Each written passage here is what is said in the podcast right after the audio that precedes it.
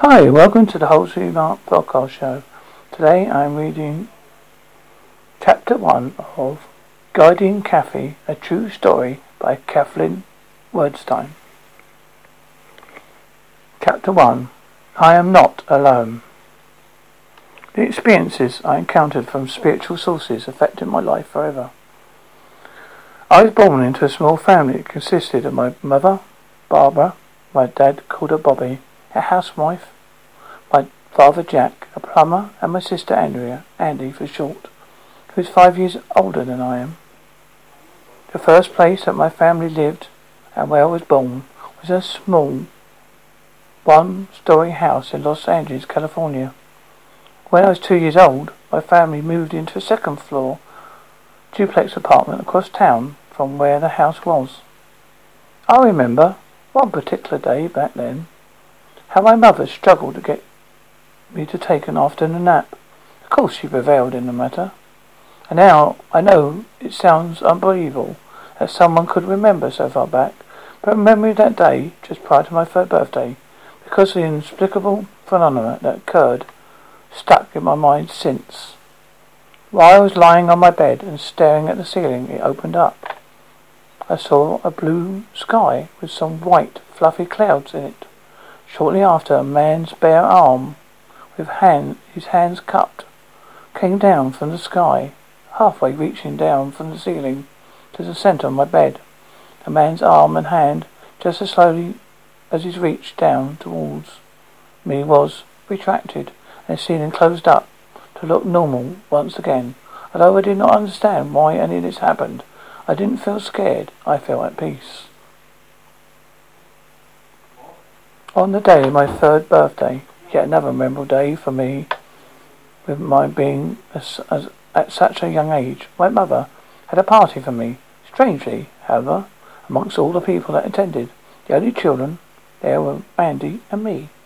I previously made friends with a few children in the neighborhood I couldn't understand why none of them showed from my party. I thought that perhaps I could find at least one of my friends playing outside. Knowing that my mother wouldn't allow me to leave the, my party, I therefore decided to conduct my search from the balcony. Once there, I realized I was too short to see over any of the balcony's solid walls, so I, I moved a chair that was already out there up against one of the balcony's walls and climbed my way up onto it, then onto a, balcony, a balcony's ledge. I looked at the grass covered ground below search for any one of my friends. None could be found. I then thought I would have had better luck in my search if I were on the ground. I was figuring out how I could make that happen from the balcony, an adult female voice spoke to me in my head. What are you looking for? My friends, I responded. Your friends are not there. They're all away, the voice said. While I stood in silence, waiting to hear more from the voice, Andy saw me standing outside on the balcony's ledge. She rushed away to me, took me off the balcony, then brought me back inside our apartment amongst the partygoers. Besides Andy and I, no one else, including my mother, noticed what happened. One thing I immediately realized, though, was whilst I stood on the ledge by, by myself, I was not alone. Although my paranormal type experiences continued, some on too minor to mention, I will continue to only state the remarkable ones. Another paranormal type experience happened when I was aged ten. Back then, my father would take us for a drive every Sunday in his new red and white full-size luxury car. One Sunday, just before we left for a drive in Mexico, my father took his newly prescribed stomach medicine, medication for the pains he was having. After about 40 minutes of driving south of the free- on the freeway, my father drastically increased his speed. A voice came into my head and said, Get on the floor, protect yourself. I turned to Andy, who was sitting next to me in the back seat. I relayed the message I had been given. We both got on the floor. Moments later, my father caused an accident by crashing our vehicle into another located one lane over from us. The impact of the accident caused our bodies to jolt. Major, Major damage was done to our car from the accident.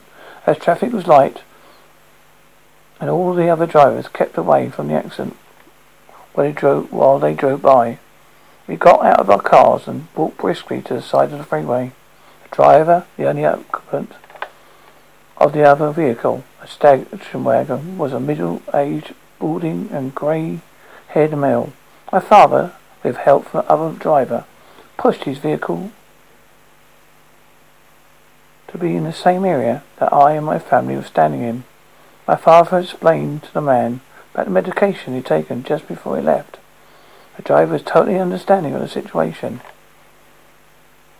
As the man's car hadn't sustained any damage and was still drivable, he insisted that he'd take us all, all of us to the hospital his vehicle to make sure that we were all right. We were okay, except for my mother experiencing pain in her neck, whiplash from the accident. My guide knew what was to come and told me exactly what to do to to safely survive the situation. I felt protected.